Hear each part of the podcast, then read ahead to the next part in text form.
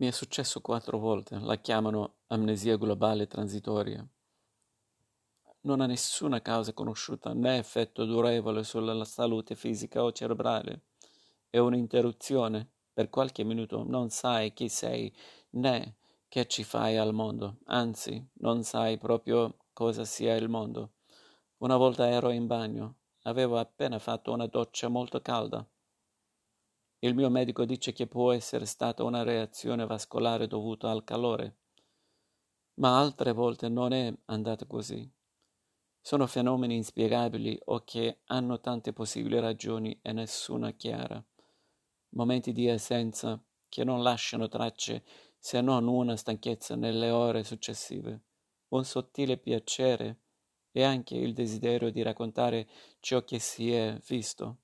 Per un tempo lunghissimo qualche minuto ti dicono sai di essere viva, ma non chi sia quelle, quella che vive. È un'immersione in un vuoto da cui esci frastornata.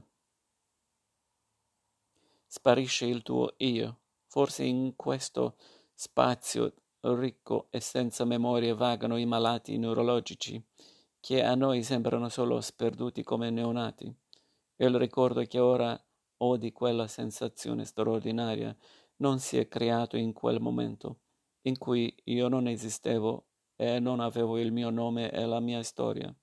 L'ho ricostruito in seguito, pensandoci da sola, parlando con la persona che avevo accanto e che ho riconosciuto soltanto dopo un po'.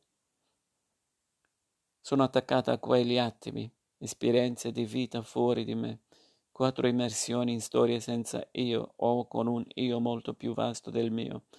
Ci penso spesso, mi sembra che proprio in quei momenti sapessi molto di più. Poi piano piano riemergevo e il conosciuto riprendeva a esistere con me al centro, come sempre.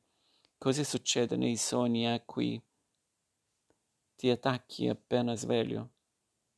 Non li vuoi perdere ti hanno infilato in una trama in cui ti sembra che qualcuno viva al posto tuo. Chi è questo vivente sconosciuto che abitualmente si nasconde? Gli psicanalisti direbbero l'inconscio, ma è ma a me non basta, né poeticamente né mentalmente. Ne scrivo perché ho fiducia nella letteratura e nella sua capacità di aiutarci a capire Natalia Ginsburg, a cui devo la mia prima pubblicazione, mentre moriva, disse a chi le era accanto. Questa non è letteratura. Un'esperienza che non è letteratura tocca più della vita non raccontabili, come la morte o come la perdita dell'io, ma voglio provarci comunque, in quegli attimi, dilatati come fossero ore, mesi, anni, Qualcuno ha vissuto queste esperienze misteriose